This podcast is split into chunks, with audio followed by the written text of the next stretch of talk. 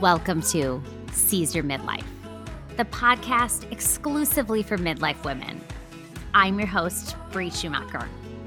We are going to dive into all the things from health and hormones to beauty and wellness. We'll be asking the question what's my midlife purpose? And what am I going to do with the rest of my life? We'll also be interviewing women who've taken leaps or made U turns in midlife. This conversation is going to be engaging, sometimes educational, a little bit funny, and always real. It is my sincere hope that you find your midlife purpose and lead your most fulfilling life. So join us on this journey to seize your midlife. Let's go.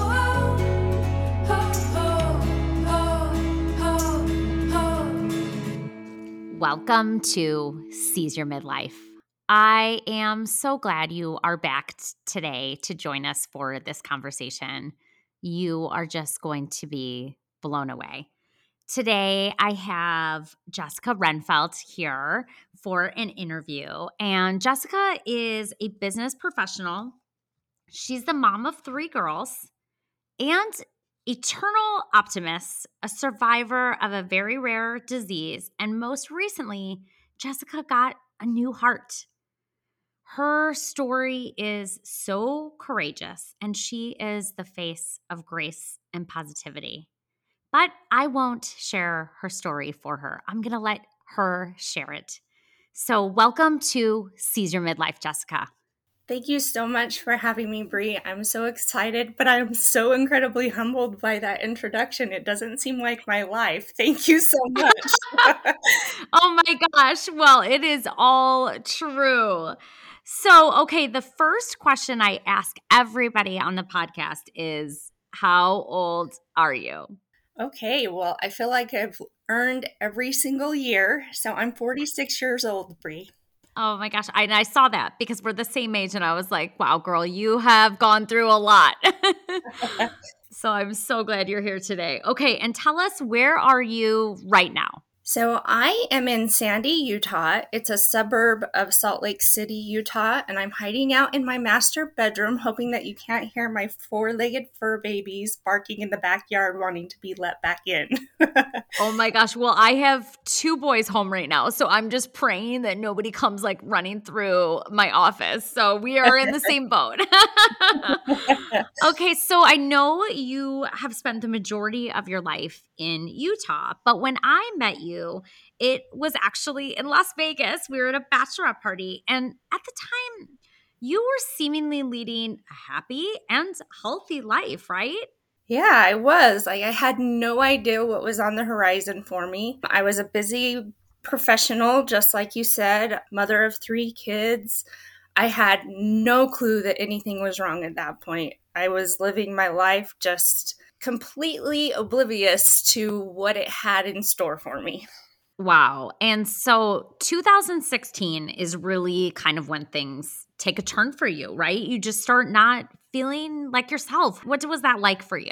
Yeah. So early in 2016, I just started feeling not not well. I had had a bronchitis that just did not go away. I got really sick when we were at Lake Powell, which is a big, beautiful lake here in southern Utah that we love to go to. And I was sick the entire week we were there. And then as the year went on, my legs started swelling. My work travel became more and more difficult. It was hard for me to work to like walk from my office in Portland, Oregon to the hotel I was staying at at night. Uh, there was one situation where I was actually in Chicago and I laid down in bed at night and I could hear rattling in my chest. I was falling asleep on conference calls, which was totally unlike me because I'm like the most incredible note taker, like overboard note taker there is.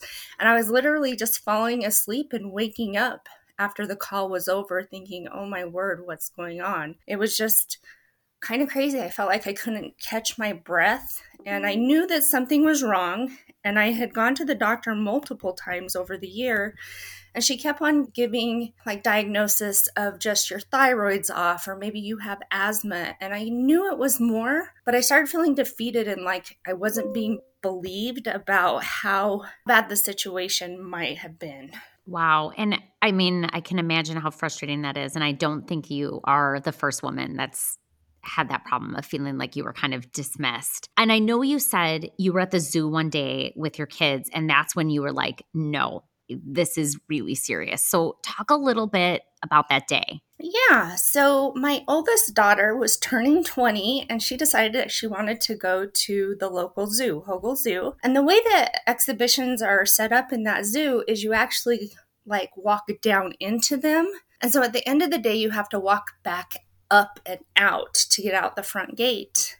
And like walking was starting to get pretty labored for me. Even walking down the block i told you was a struggle when it came to like my work travel. But that particular day it took a very very long day a long time to get out of the zoo because i would walk about 10 feet and be so completely winded and felt like i couldn't catch my breath. And my husband at the time said just slow down it's okay we can take our time let's just you can just rest your head here on my chest. He's like, but try and like listen to what's going on. He's like, I've been doing a lot of reading and I think you might have something, but I don't want to put it in your head. and so Gosh. I sat there and I like actually for the first time I slowed down. You know, when you're a mom and you just go and you're a professional and you just go and you don't want anything taking you down, you're trying to prove to the world that you're just as good as everybody else is.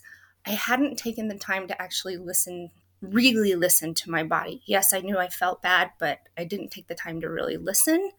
So on that day, I actually felt like a back pressure behind my heart.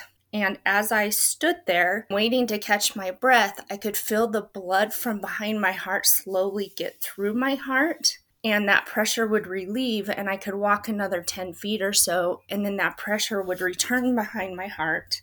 I'd have to stop do the same thing over again. We probably stopped 15 times before we finally got out of the gate and he's like you have to get a doctor appointment. And so i got an emergency doctor appointment that next day actually and I I threw on the waterworks in that office because I wanted to be sure that she was listening this time. And I yes. Her, I believe it's my heart. And she hooked me up with a machine called an EKG, and the EKG came back with an abnormal reading, and that's when everything kind of just blew up. Started going in for more tests. At First, uh, an echocardiogram stress test, and then it just went from there. And it was just this wild crazy ride that didn't feel like my life and i was just kind of being pushed along and eventually we figured it out. And i know that this diagnosis was shocking. So what what was the eventual diagnosis yeah, so the eventual diagnosis was systemic cardiac AL amyloidosis. It's a very rare blood disease in lots of ways, it mimics um, multiple myeloma. Um, my hematologist oncologist calls it the evil stepsister of multiple myeloma. But essentially, your body in your bone marrow makes proteins that go to specific areas of your body to support what it needs to do in your day to day. Well, these proteins are actually shaped a certain way intentionally but for some reason, my body started manufacturing proteins that were misfolded. So they were the wrong shape. And when they're the wrong shape, they start to stick together. And when they stick together, they become very sticky to vital organs in your body. So they actually attach themselves to vital organs. In my case, they embedded themselves in my heart wall a little bit in my kidneys, my liver, my GI system, but primarily my heart. And is what it causes is a very, very stiff heart. So that's the diagnosis that we ended up with is this systemic cardiac AL amyloidosis. And I thought for certain I was going to die because I got the diagnosis, or what we thought believed was the diagnosis before I actually went and saw the cardiac doctor the next day. And we started Googling, and I had literally weeks to just months to live, and it was the most frightening experience I could have ever have imagined. I, I can't even imagine, and I'm sure most people listening can imagine how terrifying that must have been. And how old were the girls at this point? Um, so my oldest was 20, my middle daughter was 15, and my youngest was 12. Oh my so gosh. Still pretty pretty young and needed their mom. Maybe not so much the 20 year old, but hey, I still, I still need my mom. I still need my mom. I everybody needs their mom. So yeah, yes, that is so hard, and I just can't even imagine how scary. But you had to face this head on you know, you had to fight for yourself. So, what did that end up looking like? What did the treatment look like? And where did you go from there after that moment when you get the official diagnosis? Yeah, you know, you don't even think about it. All you do is just go into survival mode. At least that's what I did. And I told myself that I was just going to remain positive and I had no choice. I was living. That's that was what was going through my head. So initially we started out with an outpatient chemotherapy which I did 2 rounds of, but really the most life-saving treatment at that point in time was a stem cell transplant, also known as a bone marrow transplant. So I did 2 rounds of chemo which was a month apiece approximately. And then, so my diagnosis happened in September. Um, by the end of November, I was prepping for stem cell. So, in order to do that, they actually take stem cells from my body. It's like a whole process. You have to have injections to build up the stem cells before you can harvest them. And then the American Red Cross actually comes and harvests them and keeps them on ice for me. Um, I actually have an extra set of stem cells if I, I ever go out of my remission so that we can do this again if we ever need to heaven forbid that ever happened, but I do have some on ice somewhere. So then we did a stem cell transplant on December 5th and 6th. It actually is a two day procedure. I was inpatient at LDS Hospital in downtown Salt Lake for I think it was ended up being about 23 days. So essentially, the chemo they give you, it's called melphalan, and it kills you like to just this side of death. Like it kills all of your cells and hope, and it tries to give you like a reset or a reboot of your bone marrow manufacturing, I guess you could call it. And so that's what they did. They take you just the side of death, and then they let your immune system start to grow back or graft, is what they call it. And they don't let you go home until your numbers are at a certain point, and then you're released to home. And then you're like a newborn baby without any immunizations, no natural immunity at all.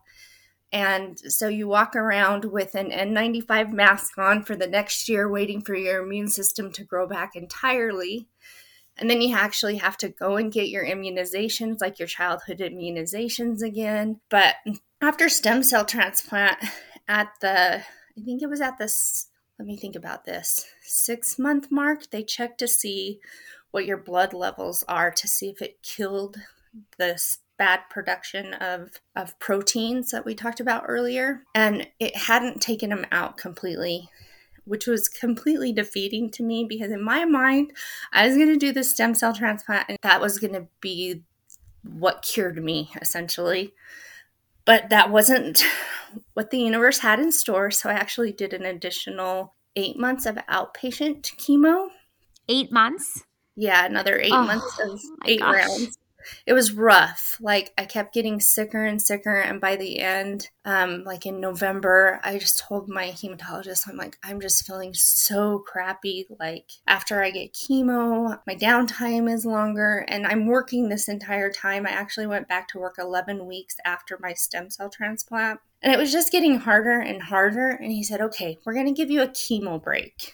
And you guys go on your little family vacation to Costa Rica, and then I think it would behoove us to actually get a second opinion. I'd like to send you to Mayo Clinic when you get back for a second opinion because they're kind of like the center of excellence for all things amyloidosis. They're like the national leaders. So that's what we did. My family and I went to Costa Rica. I had been off chemo for about a month when I did that and started feeling a little bit better. So we had a great time. It's actually the last time we've been to Costa Rica, which is like our favorite place on earth, but it was like the perfect piece of heaven that we all needed at that point in our life. So, so grateful for that little vacation. Oh my God, I can't imagine because yeah. you had been through hell. So, from the time that you get the diagnosis to the time you go to Costa Rica, how much time has passed that you're going through all these grueling treatments? Um, so we're at exactly a year from stem cell transplant when we went to Costa Rica. Wow. And did you yeah. feel any bit like yourself when you were there? Um, I started to feel myself, I think. I don't know. I was still really tired. My face was still like really round and puffy from the steroid piece of the chemotherapy regimen. I still felt kind of chemo brain is definitely a thing when people talk about that. Like your thought process is really cloudy and not clear and strong and you definitely don't feel very creative or anything like that because like I feel like you're just your body gets so drained that you're like on minimum output as far mm-hmm. as your mm-hmm. brain activity goes. So, I mean, there's a lot of things that maybe I don't remember about that trip because I still was in that chemotherapy cloud.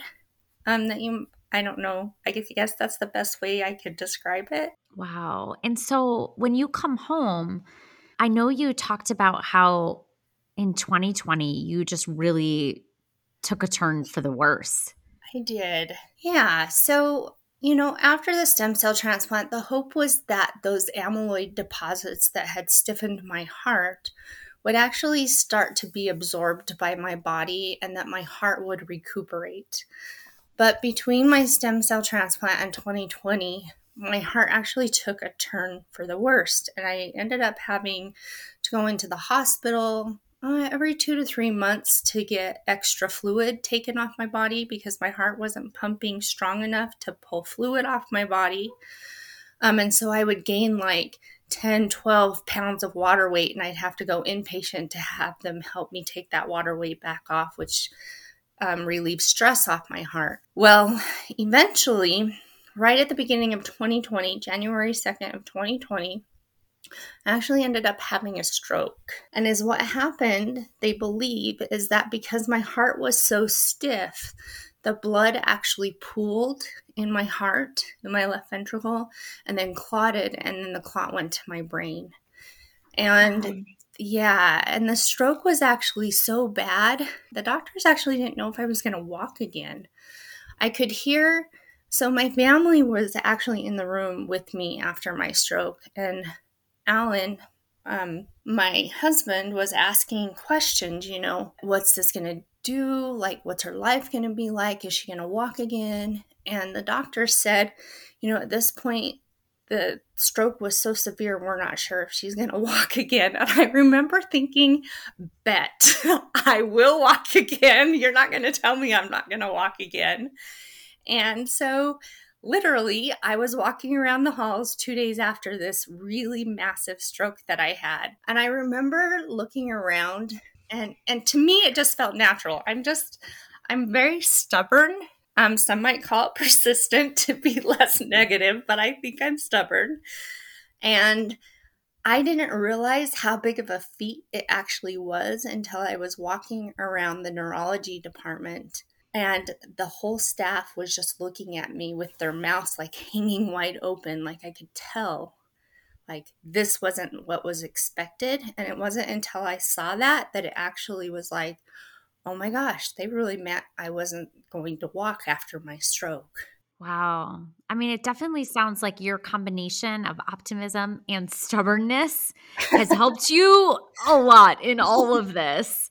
I would definitely say so, yes. Optimism is like, I don't know, it's the best drug you could ever have, in my opinion. It will get you through the hardest of times. It's just an incredible thing to be able to have um, and use when you need it. Wow. And so, okay, at this point, you've got diagnosed with this rare disease. You've had chemo, you've had a stem cell transplant, and now a stroke. And how old were you when you have the stroke? Well, I guess 44.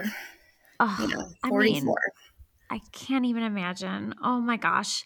So after the stroke and after this kind of miraculous bounce back, Mhm. you still are having major issues Yep. With your heart. And at some point, you hear, Jessica, you need a new heart.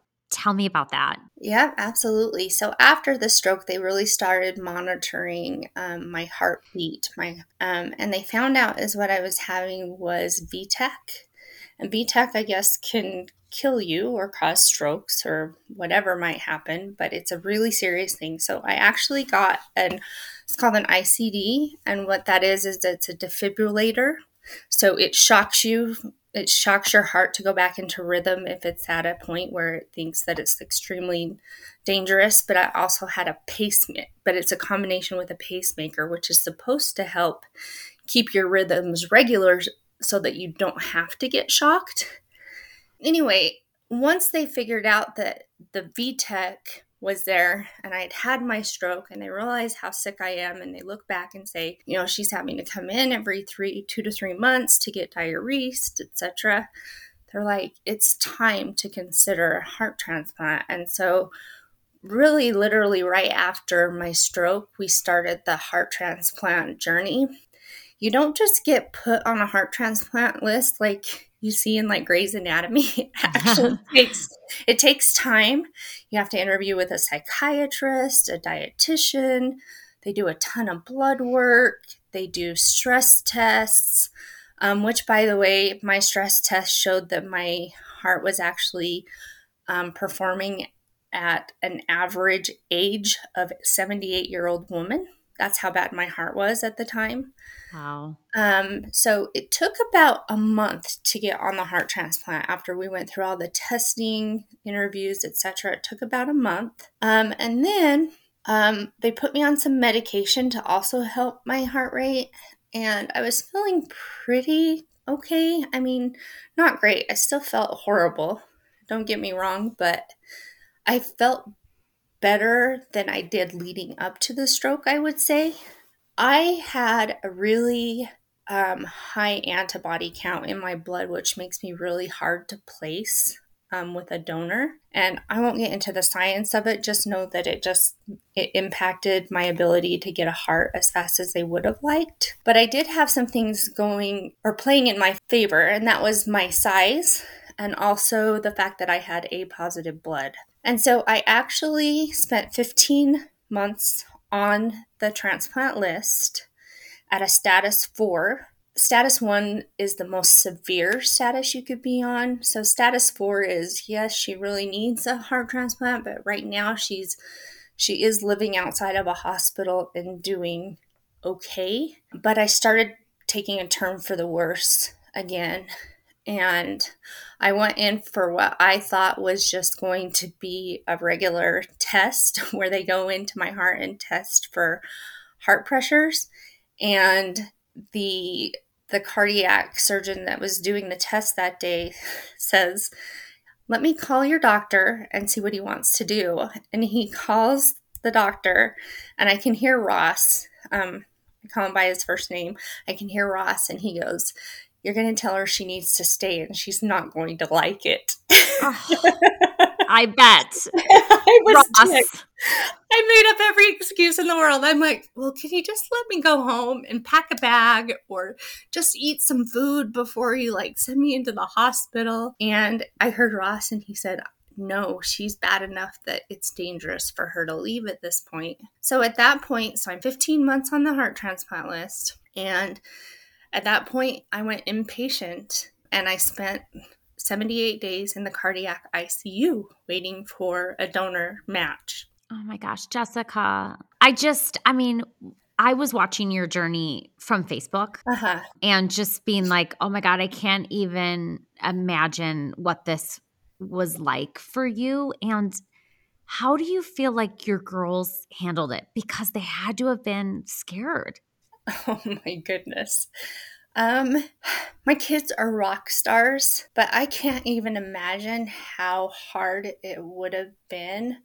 Um, my husband and I actually separated um, before I went into the hospital. And he bought his own house, and my kids were in my house. And so my oldest is off on her own, but my two youngest, so I have a 19 year old and a 16 year old at the time, or maybe they were 20 and 17. They were 20 and 17, I guess they're in the house and they remind me all the time how I made them orphans for three months that year because they were home and I gave them my credit card. And, you know, we had daily check ins and they were allowed to come and visit one at a time. Um, there were a lot of really tough restrictions because I was in CICU during COVID. Oh my gosh. Yeah, so I couldn't see all my kids all at the same time. They had to take turns. And we would do check ins, and I know it was super, super tough on those kids. I. I can't even imagine. This is this is the hardest part for me is when I put myself in my kids' shoes. Like it just it breaks this mama's heart pretty hard, but like I said, my kids are rock stars and they might have PTSD for the rest of their life. I'm uncertain, but I can't even imagine being young and one day just finding out that your mom has a disease that could take her life, you know, any day and but they they're just fantastic and I don't know how they do it, but I've learned to kind of treat this life this way too, but my kids are all so hilarious. Like when the situation's tough, they turn to just joking and laughing and they're so witty and fun and they're they're just incredibly strong kids and I know it was tough on them, but they're just amazing human beings and I couldn't be more proud. Oh, well, I mean, they had to have learned that grit and that attitude from you because my gosh, you, I mean, seriously, all the things that you went through. And then on top of it, you're in the hospital during COVID, which I have heard just even for a normal thing was horrible time to be in the hospital. Mm-hmm. And then on top of it, your marriage is ending after mm-hmm. how many years? 26 years. It was kind of crazy. Yeah. I mean, that's all of those things just individually could break a person's spirit. And then you had all of it collectively. I i can't even imagine did you ever feel like at some point while you're in there that you gave up hope?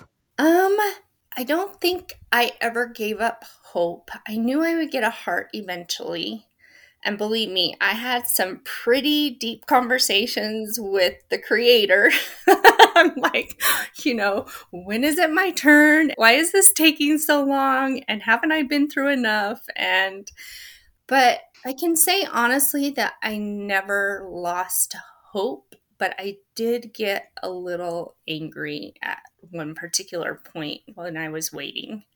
I was just frustrated. I'm an impatient person. And when I can't control the situation, that's really hard for me. and I thought that I should just be able to say what day I'm going to get a heart and, you know, that it's all, I'm going to be healed by this day and climbing mountains this day. And it was completely out of my control, which was really difficult for me. I can't even imagine. I mean, every single part of your life, and even just, you know, the way that you had to let go and let your girls manage things. I mean, mm-hmm. all of those things would be so hard. Yeah. But I think you're probably keeping your hope, even in the midst of probably questioning your faith and all of the things, probably is what gave you the spirit to survive all of this. And you eventually get the news that you're getting a heart. So, talk a little bit about that because I know a really brutal surgery followed that good news. Yeah. So this is actually a crazy part of the journey too, because I actually had two hearts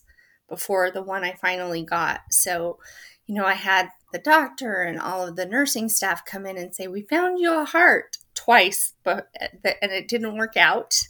And I know now why it didn't work out, but at the time it felt like I was grieving the loss of somebody who had died because that was like my life, right? That heart was supposed to be mine and it was going to give me life. And it was like grieving death. It really was. It was the craziest thing ever. But both of those hearts had things that were maybe not ideal. One they were ended up both being high risk hearts and that could be a number of reasons it could be for a chest injury or maybe an hiv positive person um, they didn't let me know what or why they were high risk only that they weren't a perfect fit for me. And i ended up getting the most incredibly perfect heart for me that i could have ever imagined. And i know not everybody gets that but this heart is incredible. And i just i don't know. Yes the the surgery was really really tough but i went through it really well um, i actually went off of so you get intubated for the surgery and I actually had my tubes taken out just hours after surgery. My two youngest girls were in the room with me during recovery, and they were playing like my favorite songs from the 80s and 90s, and they were tickling my feet, and they were laughing and taking selfies and putting them on TikTok and Snapchat, letting everybody know that mom's okay. And this is what I was waking up to. I could feel like just the load lifted off of my kids. They were laughing and having fun and like it was like a whole new lease on life. Yes, I'm laying there and I just had this major surgery, but like that didn't matter. Everything was just looking towards the future at that point.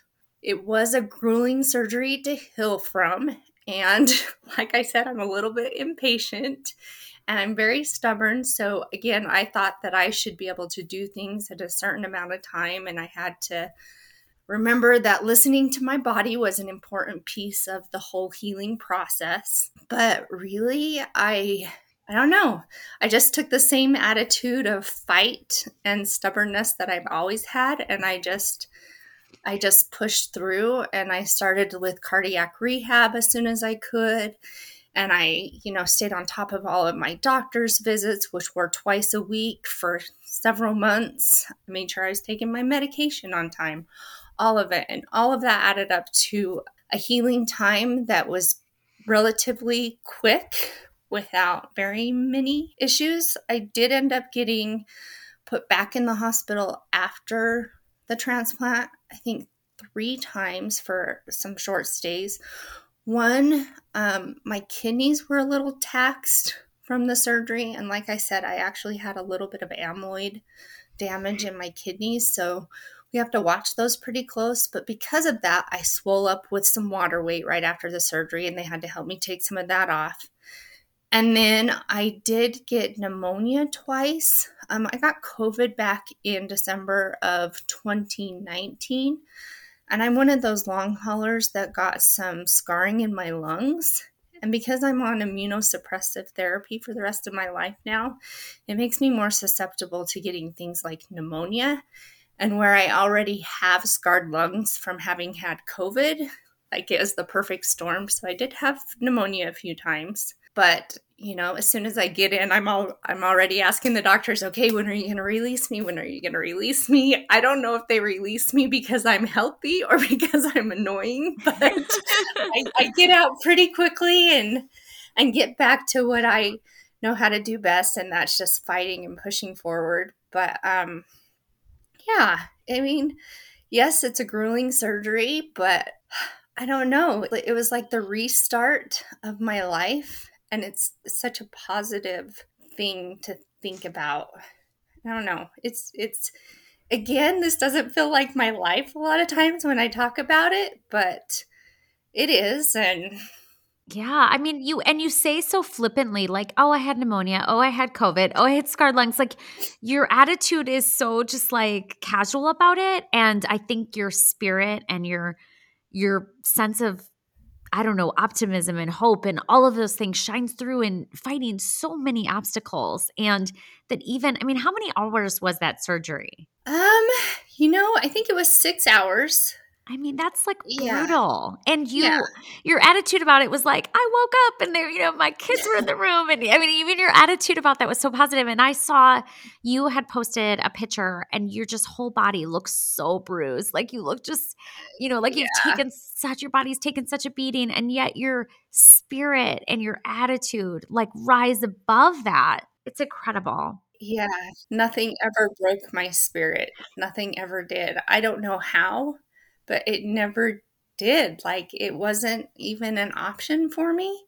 Like, I had to be positive and I had to fight and I wanted to live. That's all there was to it through this whole mm. entire thing.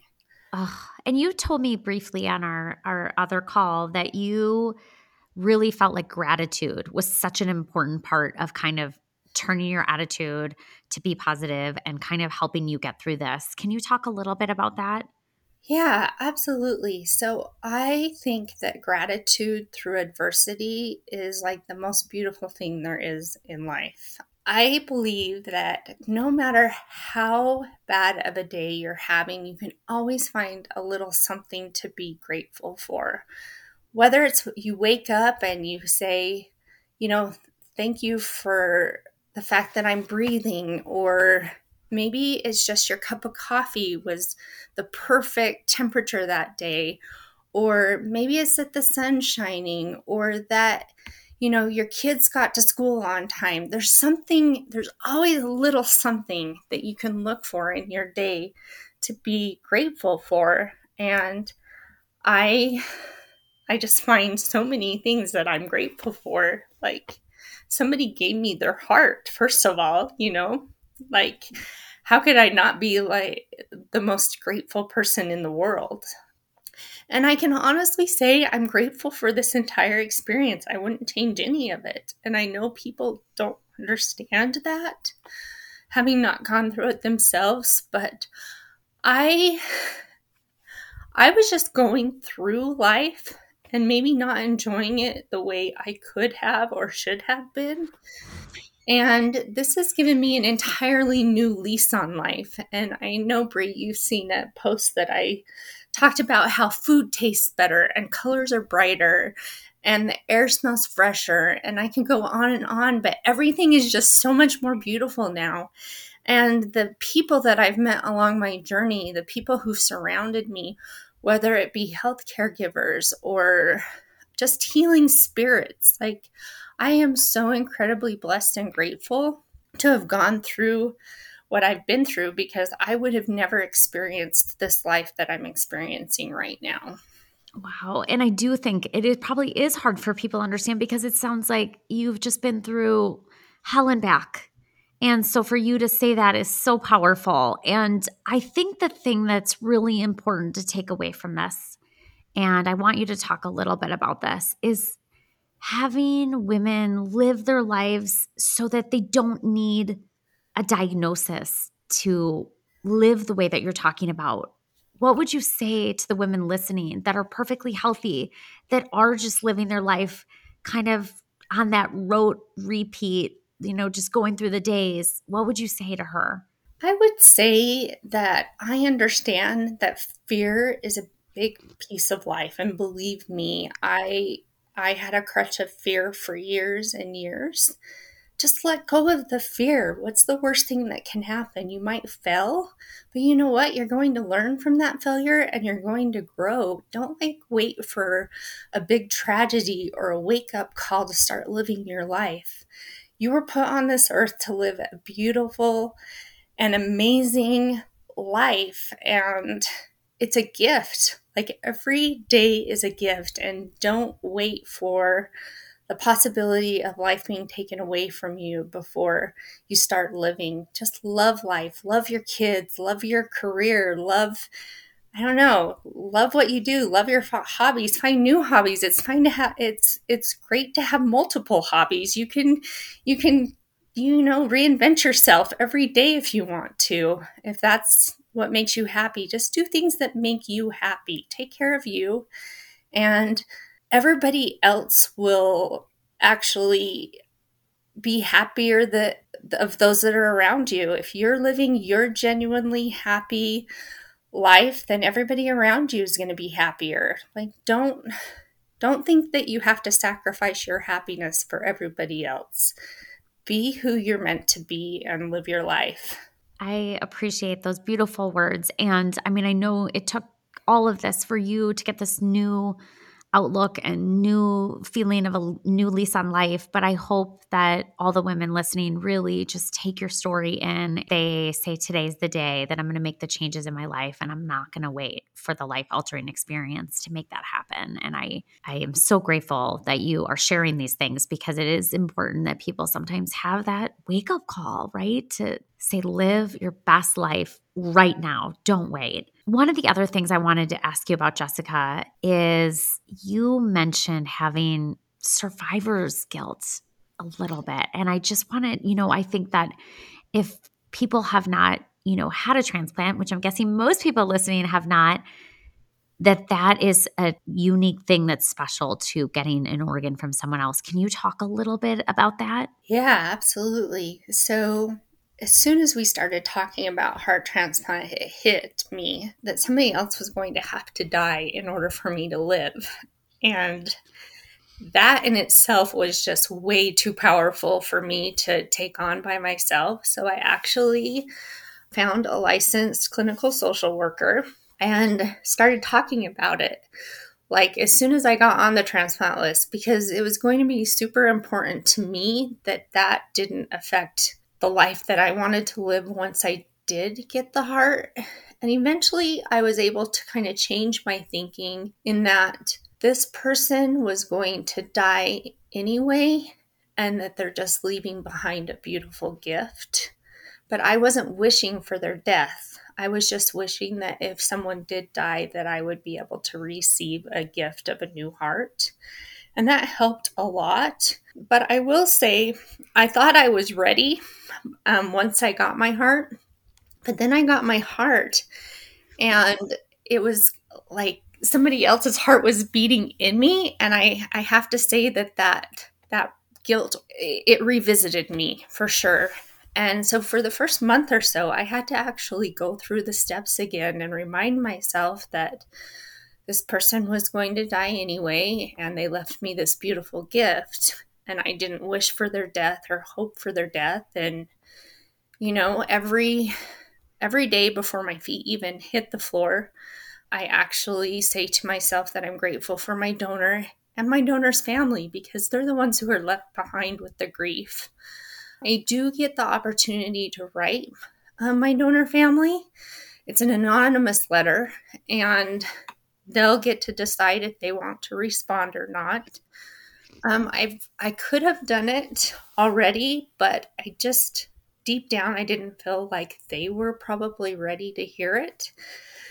So I've waited and I've kind of jaunted down stuff that I want to include in that letter so that when the time comes and I feel like it's, you know, they're maybe ready to hear it, that I'm not missing anything that I think is exciting and important, and to show them how much that I do love and appreciate the gift that I was given. An organ donation is so important. Can you talk a little bit about, you know, if someone listening hasn't signed up to be an organ donor, how they can go ahead and do that? Yeah, it's it's really simple. You can put it on your driver's license, obviously. That's what I did when I turned 16. I just checked yes to being a donor. But you can also go online and choose to be a donor that way. I think it's just donororgan.org or something like that. Um, I should have looked at that before I got on this. That's okay. I'll put it in the show notes. That, that'll work. We'll look it up and put it in the show notes. But it's really easy and just Uh, if you're not an organ donor, I understand it's kind of a very macabre thing to think about. Kind of, I don't know, nobody wants to think about their own death, but there's people out there waiting for hearts. I've actually got a friend waiting in the hospital right now. We were connected through our heart transplant team.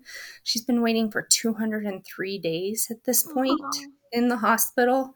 She's got a little seven year old and a 16 year old uh, who are staying with other relatives while she's there. But these are the kind of people and stories that you could impact if you do become an organ donor. There's a lot of people out there that really love life and want to live and would be incredibly grateful if if they were able to receive that gift of life. Thank you for that. And I will definitely put the link in the show notes for this episode. One of the things you've kind of said throughout our conversation today is about gratitude.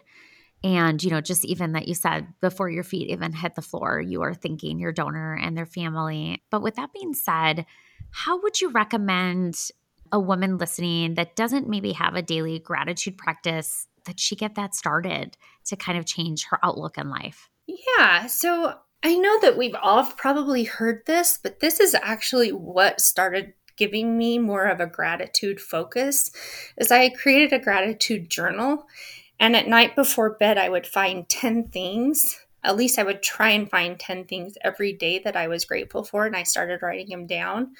I don't need to write them down anymore. I've been able to just become more present and find gratitude throughout the day. But that's how I initially started to try and get in the habit of seeking out things to be grateful for, is that I wrote them down before bed every night. I would just keep a journal right on my nightstand.